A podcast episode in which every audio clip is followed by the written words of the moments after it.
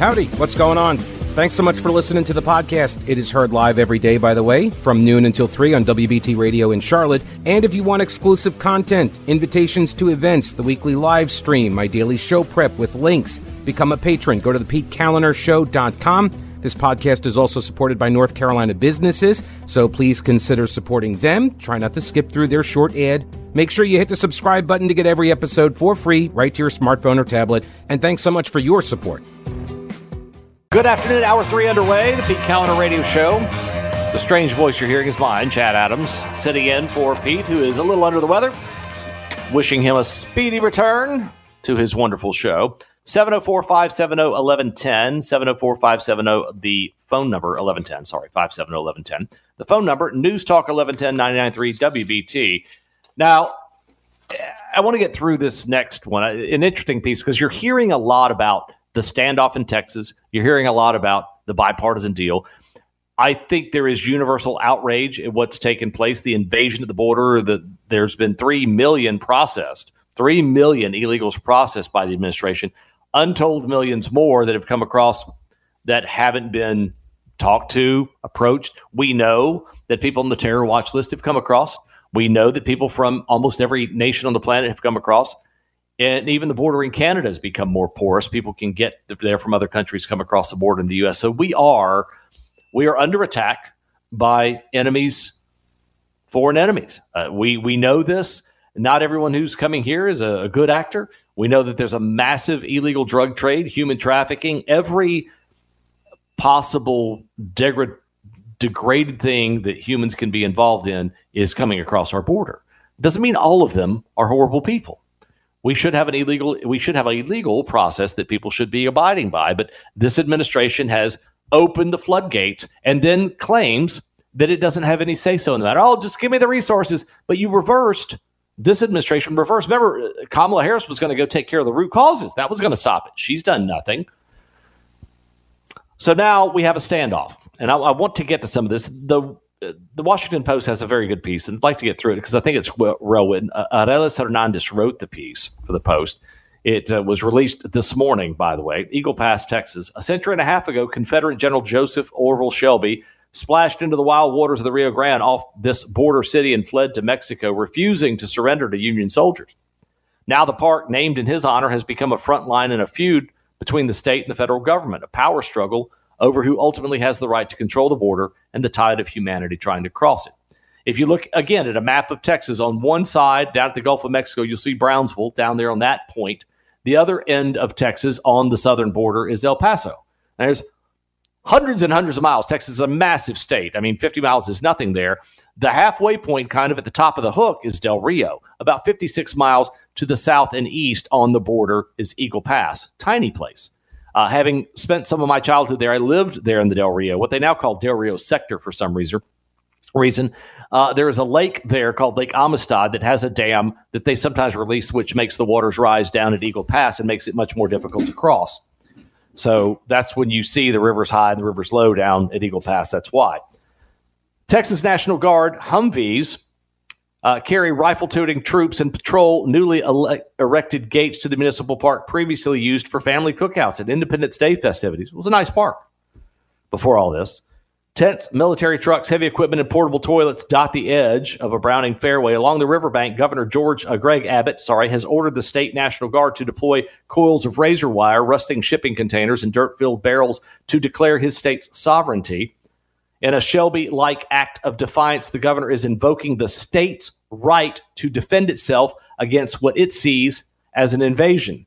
Abbott made national headlines when he seized the park at Eagle Pass this month and shut out U.S. Border Patrol agents who had used that area as a staging point. In other words, the U.S. government was using it as a way to bring illegals into the country. Abbott took over the park and said, No more. We're done with this. We're going to keep them out. We're not going to let them get here to start with.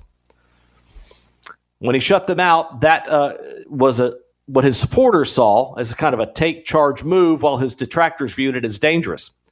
The U.S. Supreme Court has ordered Abbott. Again, let's be very clear about what the Supreme Court did. It ordered Abbott to allow Border Patrol agents to remove or cut the wire to reach the river and aid migrants in distress. In other words, the, the Supreme Court said, hey, the federal government has a right to go there and help them, help the illegals. Abbott and the troops started installing even more wire. 25 Republican governors signed a letter expressing support for Abbott's rebellion, and former President Trump is calling on the states to join the standoff. Of course, our governor, nothing, not in support of, of the Supreme Court, not in support of the governor. They're just like, we're not going to pay attention to that because it would hurt us. Uh, Josh Stein is staying out of it because the poll, the polling suggests if he were to weigh in on this, it would hurt him because many Democrats are okay with the border being overrun that are running for office, and they don't want to give any kind of fuel for the other side to say, we want to defend the border. So Josh Stein is playing deaf mute on this, and it's a shame. You would think uh, someone who aspired to be the governor of the great state of North Carolina would have an opinion on this. Josh Stein does not have that. Um, by the way, all the other candidates have said they want to defend the border on the Republican side. The feud between Abbott and the Biden administration is heating up just as the presidential election campaign gets underway. The issue has galvanized Republicans, some of whom are now questioning the merits of a bipartisan border package that is tied to Ukraine aid. After Trump called it meaningless, President Biden has pushed to take a harsher stance, declaring Friday that he would shut down the southern border when illegal crossings surge. Isn't it funny that he says he will do it? Hasn't done it, but he said he will do it. People now know where Eagle Pass is, said Mike Garcia, retired insurance salesman and active Chamber of Commerce member. But are we famous or infamous? Caught in the fray. Every time I hear the word infamous now, I think of the three amigos. You know, we're in and we're famous. We're in famous. Caught in the fray are the residents of Eagle Pass, originally known as El Paso de, del Águila.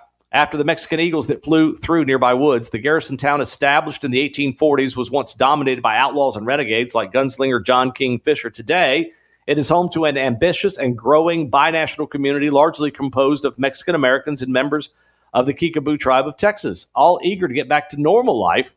It's the largest city in Maverick County with nearly 30,000 residents. So think of that in terms of a North Carolina town like Wilson, you know, or, you know, just north, I guess, north of, of, of somewhere north of Cabarrus, maybe Albemarle or something like that. So about 30 miles. The nearest municipality is Piedras Negras in Mexico, within eyesight across the river. And this thing's like 160, 80, 200 miles from San Antonio. Their histories and fortunes are tied together. Mexicans who cross legally make up nearly half of Eagle Pass's workforce. Many U.S. residents also cross the river to work. While local government and the school district have been Eagle Pass's biggest employers historically, residents are increasingly landing jobs with the Border Patrol and large manufacturers. Still, Nearly a quarter of the population, about twice the Texas average, lives in poverty. Unprecedented migration has made this border county 74 miles of riverfront. Think about that. It's a tiny little community, 74 miles of riverfront, the scene of an unfolding human and constitutional drama. The huge number of migrants who have crossed the river and the crackdown designed to stop that flow have attracted international attention and immigration rights activists, racist militias, curious to see whether the federal supremacy that withstood a civil war will survive again. The city's restaurants are full of out of towners and hotel rooms are sold out. The state's resurrected Camp Charlie, a base on the city's outskirts, to house hundreds of Texas National Guard soldiers. Yards away, U.S. Customs and Border Protection erected a tent city in 2022. The local high school's cross country team can no longer use Shelby Park, but soldiers allowed the golf team to practice there while two Venezuelan migrants shivered behind wire on the riverbank. We didn't expect any of this said migrant Kevin Rolando Gomez, 25, pointing to the wire and barriers. We just need help. So this this tragedy that's unfolding, largely created by the Biden administration's tone deaf response to the border, it's unbelievable. It's an invasion. And now we have a huge standoff. I'm going to get to the rest of this on the other side of the break.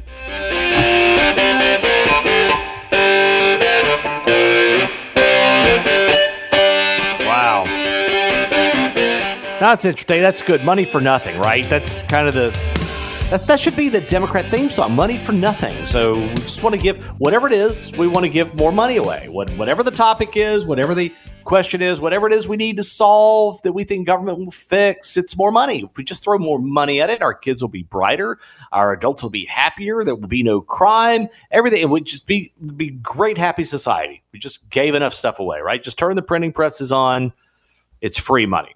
But when we went to the break, indeed, a very expensive situation is transpiring at the border. Governor Abbott, Texas, saying enough. Uh, this staging area that the U.S. government has been using to just bring thousands of more migrants in in, in tiny Eagle Pass, Texas, Uh, we're not allowing that park to be used anymore. I'm going to take it over.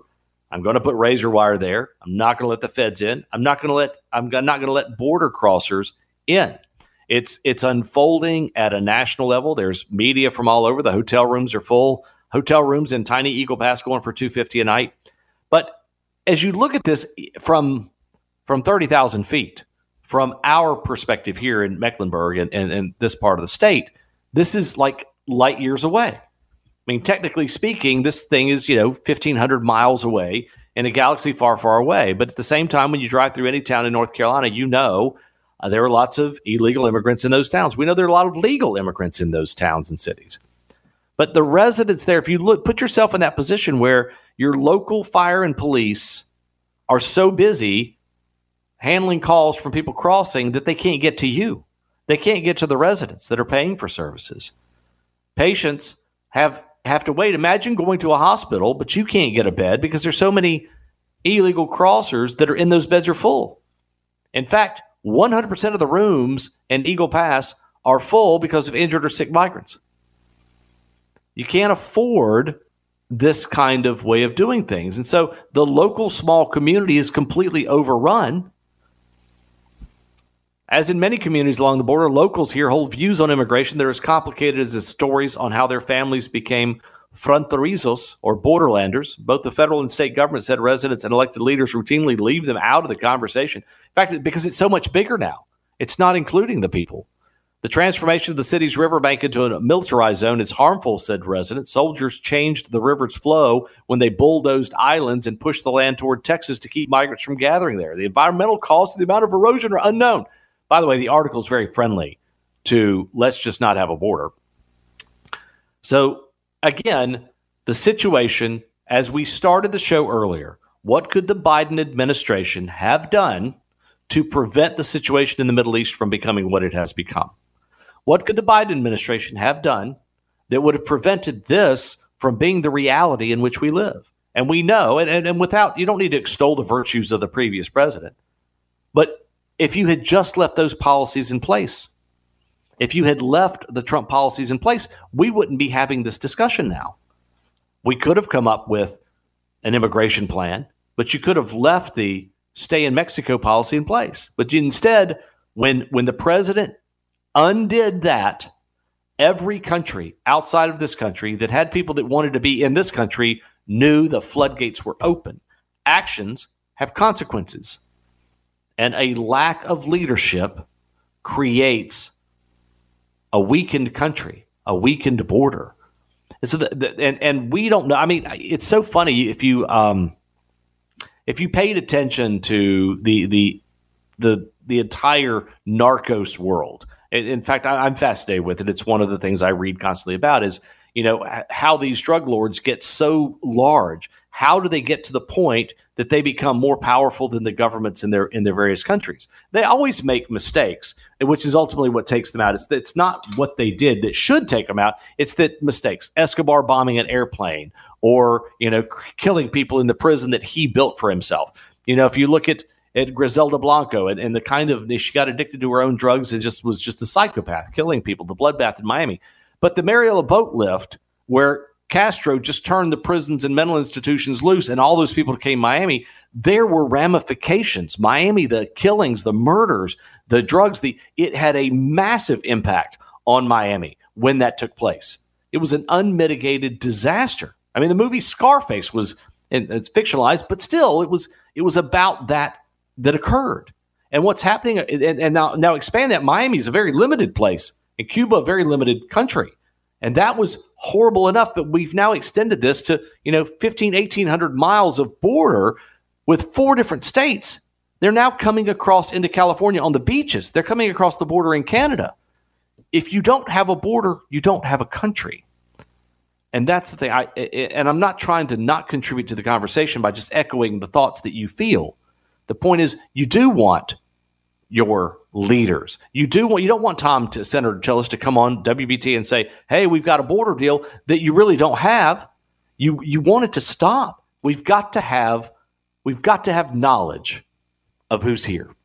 We've got to know are they, who they are, what nationality they are, what do they intend to work here? Do they have uh, relatives here? We need there's certain key questions we need to know. We don't know. We have no idea. And there's so many here now, we'll never know. And if you were worried about 11 people in an aircraft flying into a tower in the Pentagon and, and, and a plane crashing in a field in Pennsylvania, if you thought that was bad, imagine turning 400 people with the same mentality. And again, I'm not giving you an exact number because I don't know the exact number. Nobody does. But imagine 10, 50, 100 times as many of those individuals with that mentality who want to do you and your family harm in this state and every state in this country, who want to undermine our way of life, and the people that are putting them up and organizing them against us within the confines of our own country. That's those are the ramifications and implications. We, we have no idea.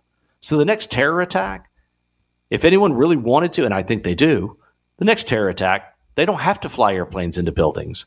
They can just go to any town, any small town, poison the water supply system, blow up a bridge, destroy an infrastructure issue, create the most chaos and damage, and inflict the maximum amount of fear and terror into the hearts of Americans. That's really what's going on. All right. Do the current world events have you wondering whether we are teetering on the edge of catastrophe? Are you concerned it's going to reach our shores? Okay. So what are you doing about your concerns? Let me help. Carolina Readiness Supply at carolinareadiness.com. Whether you're looking to expand your emergency preparedness supplies or you have no idea where to even begin, Carolina Readiness Supply can help you. Food, water purifiers, tools, first aid kits, instructional materials, camping and hiking supplies even, because being prepared is just smart. Carolina Readiness Supply has 2,000 square feet of supplies and educational materials that you'll need for any kind of emergency. In Waynesville and always at carolinareadiness.com, veteran owned Carolina Readiness Supply. Will you be ready when the lights go out?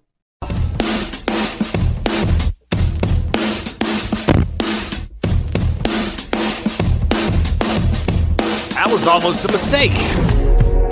Glad to have you with us, meaning something happened where I was, not where you are. Thanks for joining us this afternoon. Chad Adams sitting in for Pete Kaliner. Uh, always a pleasure and an honor to be at News Talk 1110 993 WBT, uh, the single most influential talk radio station in the state of North Carolina, and it continues to to do so in times of adversity and times of of uh, just amazing times in bad and good. WBT is steadfast and, and here and that's a wonderful thing. If you would like to get in on the conversation, give us a call at 704 570 1110. Yes, I do love it, love it, love it. Always have. Enjoy, enjoy the opportunity, enjoy the time. Have always enjoyed being being a host and being on the, uh, the, the battle line, so to speak, and, and been very fortunate and blessed to have been a part of that. Now, I'm going to try to get through this one. And I, I, I have referred to it off and on through the show, and it, it, it has to do with the fact that it is amazing how much free time and I, I'll say this because I'm a victim of it too. How much free time we have, and we have the same amount of time in a day that Jefferson, Adams, Monroe, the same time that Mother Teresa, or any other famous historical figure. We had the same amount of time in a given day to accomplish things, but they didn't have Netflix. They didn't have, you know, they, they they didn't binge on a show. They may have binged on a great work, and they may have gotten involved in a book or written a book. They had the time. Imagine if we had all the time we've spent watching anything, movies, TV shows over the past 20, 30 years, and then had been productive with that time, how much more we would have achieved. I doubt many of us will get to the end of, of our lives and go, if only I could have seen another season of The Sopranos. I, I doubt that's the reality. But the, the flip side of that much time and a lack of productivity also means we have a lot of time to get involved in stuff we don't understand. Um, and I'll, I'll try to get through this. The in- Issues and Insights board wrote a piece, so that it's a an edited piece. It was released late yesterday afternoon, and it talked about you know Bill Clinton spoke of the right side of history almost two dozen times while president. Some say the phrase can be traced to 1984 when race baiter and Democrat Jesse Jackson used it to describe the rise of the Marxist Sandinistas who were, who destroying Nicaragua. But the expression was supercharged by Barack Obama. Since we've had a deluge of status seekers eager to align themselves with the one to show they're on the right side of history, end quote. Except they're not, but they are on the right side of inconsequence. Americans have advanced far beyond the subsistent lives so many lived just a century ago. I referred to that earlier. We have become so prosperous that millions of us are able to spend hours on social media and taking part in marches, hoping to convince as many as possible that we are morally good. That these marches, the people you see in the marches, they want to believe that they are the ones that are morally correct. For instance, in what other nation and what other time could a meathead like Rob Reiner have time to tweet a maniacal string of in- inanities? He's known to reverentially reference our democracy, which is factually impaired assertion. It's a dog whistle for progressives who've made a mockery of the constitutional restraints has irresponsibly accused Trump of mass murder. He's claimed with baseless certitude the country will survive only if Trump and the corrupt party he leads is defeated in 2024. He's huffed over the possibility that Elon Musk was going to reinstate Trump on Twitter, where he would lie and spread disinformation to try to overthrow the U.S. government, to return and continue his criminal activity, end quote. His signature closing is that's it, that's the tweet, as if that somehow makes his sophomore grants more profound.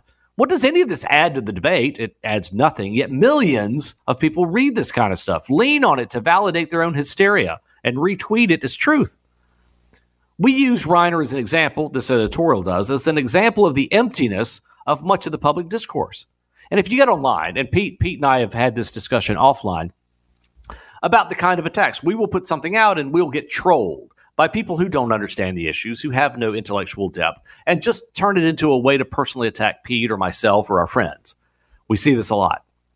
They said Reiner's a talented movie maker, yet he spends time screeching at a keyboard, but he's hardly alone. This country, really the industrialized West, is lousy with folks who are almost invariably wrong, but are never in doubt. We've seen it in the pro Hamas and BLM protest. These are vanity driven exhibitions in which the demonstrators, they know nothing about the grievances they're marching against. You see that. How many times have you seen people go up and interview these protesters and they ask them questions they don't know? They're just whatever their sign says, that's what they're into. Case in point, the oft repeated chant from the river to the sea, Palestine will be free. Many of the protesters don't even know which river or which sea. They carry signs, they carry banners that are made by someone else with words arranged in ways they don't understand. They haven't bothered to look at, much less study the history of Israel or its neighbors. But ain't it cool to show solidarity with the right people and run up those social credit scores and get a following on Instagram? Of course, they are simply parroting the latest leftist kooky talking point and, and gasping the most recent progressive trends, such as harassing Chick fil A customers, shouting down speakers who challenge the progressive narrative, blocking traffic because it's hip to fight for the climate, taking over public spaces, practicing BLM intimidation, setting social media on fire by verbally slurring the wrong people, savaging pro athletes who dare to stand up for their beliefs, and in general, making a nuisance of themselves for no reason whatsoever other than seeking a place at the table. Today's status seekers beg for outside approval because they've been set on a cruise control by their personality disorders. No, we're not mental health professionals, but we are rational observers. And it's painfully obvious that many Westerners have a deep need to boost their low self self esteem and will go to infinite lengths to do so, even though their actions poison public discourse. But then, maybe they do have a use after all. They daily give others lessons in how not to behave. I think that's a beautiful piece.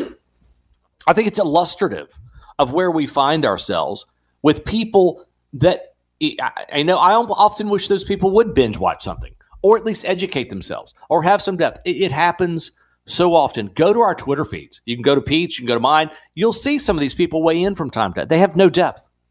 They haven't put thought to their ideology. Someone says from the river to the sea, they have no idea. They don't know that that means the extermination of Jews, nor do they really care. They don't even really know who the Jews are, I don't think. It is what it are. Now, we've got much more to discuss, and I'll get to the other side of you coffee drinkers that are destroying the planet.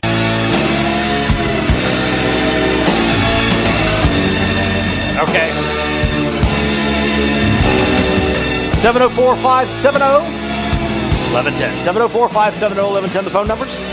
News Talk 1110 993 WBT. Chad Adams, your guest host. Now, heading into this last segment, I, I, I really have to take all of you coffee drinkers to task. Uh, it's it's a thing. You you coffee drinkers are just destroying the planet. You, we can't have kids because you drink coffee. We can't uh, save the world because you drink coffee. We we can't go about our daily lives because you're drinking coffee. So all you Starbucks people, you're destroying the play. You're choking the life out of the planet. If you can't see the evil of your ways, I don't know what we'll do. We'll legislate something. We'll just have to. It's end times, climate change, the existential threat, coffee drinking, causing it. You think I'm nuts? It has been estimated that nearly three in four Americans, this is from Yahoo Finance of all places, so it must be true. Actually, it is true. I mean, not, not what I'm saying, but what they're asserting. They, the, the cult of doom is asserting this.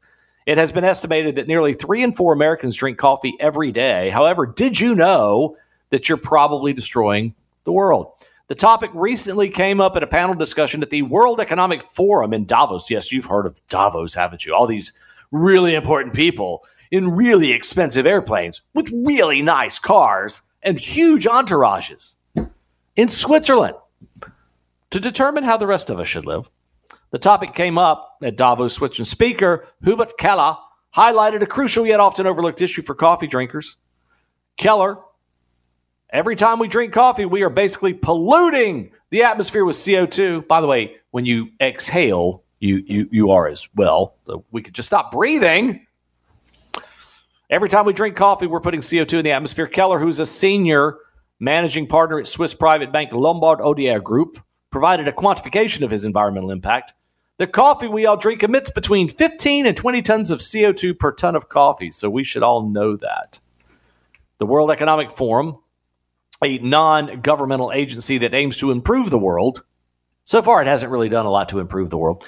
Uh, by bringing together business, political, academia, societal leaders to help solutions to the world's greatest problems, including the climate cult doom. However, the annual forum has garnered pushback, and some argue it's turned into an elitist gathering of out of touch billionaires. Keller's coffee anecdote came up during a panel on putting a price on nature.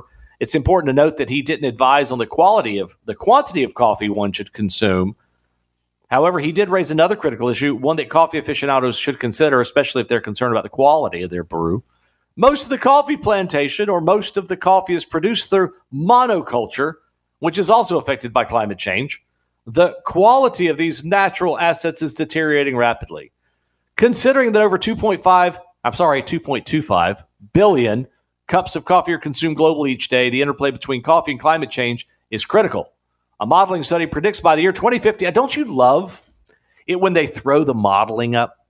I mean, I, I remind you, when a hurricane is out in the Atlantic and you throw every available climatological model at it, we call it the spaghetti model. Why do we call it the spaghetti model? Because there's so much disagreement between the variables that are plugged into what could happen with a hurricane? We just don't know. Really, we kind of prepare. We kind of generally know. Within about 48 hours, you kind of get the heck out of Dodge if it's going to hit you, you think it's going to hit you, because it doesn't always hit you. You just don't know. But let's look at the coffee. A modeling study predicts that by 2050, approximately half of the land currently used for cultivate, cultivating high quality coffee could become unproductive as a result of climate change. Now, I want to take that sentence apart for fun. A modeling study, okay, which is full of flaws, by the way, most of them are because most of them have not come true over the past 40 years. Remember, we were going to be extinct kind of in the 80s because of food and, and ice age stuff. Half of the land, approximately half the land currently used for cultivating, so approximately, they're thinking, half the land, could become unproductive as a result. Could that's the big phrase. When they make these headlines and they say it could doesn't mean it would. It doesn't mean it will. It doesn't mean it shall. It means it could. It could also become even more productive due to advances in science and coffee studies and the way in which plants make things. Of course coffee isn't the only dietary element that contributes to greenhouse gases. According to the un livestock emits 7.1 gigatons of co2 that's about 14.5% of human induced greenhouse gas emissions. So, there, get rid of the cows, get rid of the sheep, get rid of the chickens, get rid of every animal that you like to eat. Moreover, even the items commonly consumed with coffee carry their own carbon footprint. Research indicates the production of each ton of sugar results in 241 kilograms of CO2 into the atmosphere. Additionally, as highlighted by CO2everything.com, a single glass of milk generates 0.8 kilograms of CO2 which is comparable to driving a car for about a mile and a half. Every time a single every time you put milk in your kid's cereal, what kind of horrible human being are you? You're destroying the world. With a glass of milk, You didn't know that, did you? When you're cooking that bacon, destroying the world. Eating those eggs, destroying the world. Pretty much everything you do, destroying the world.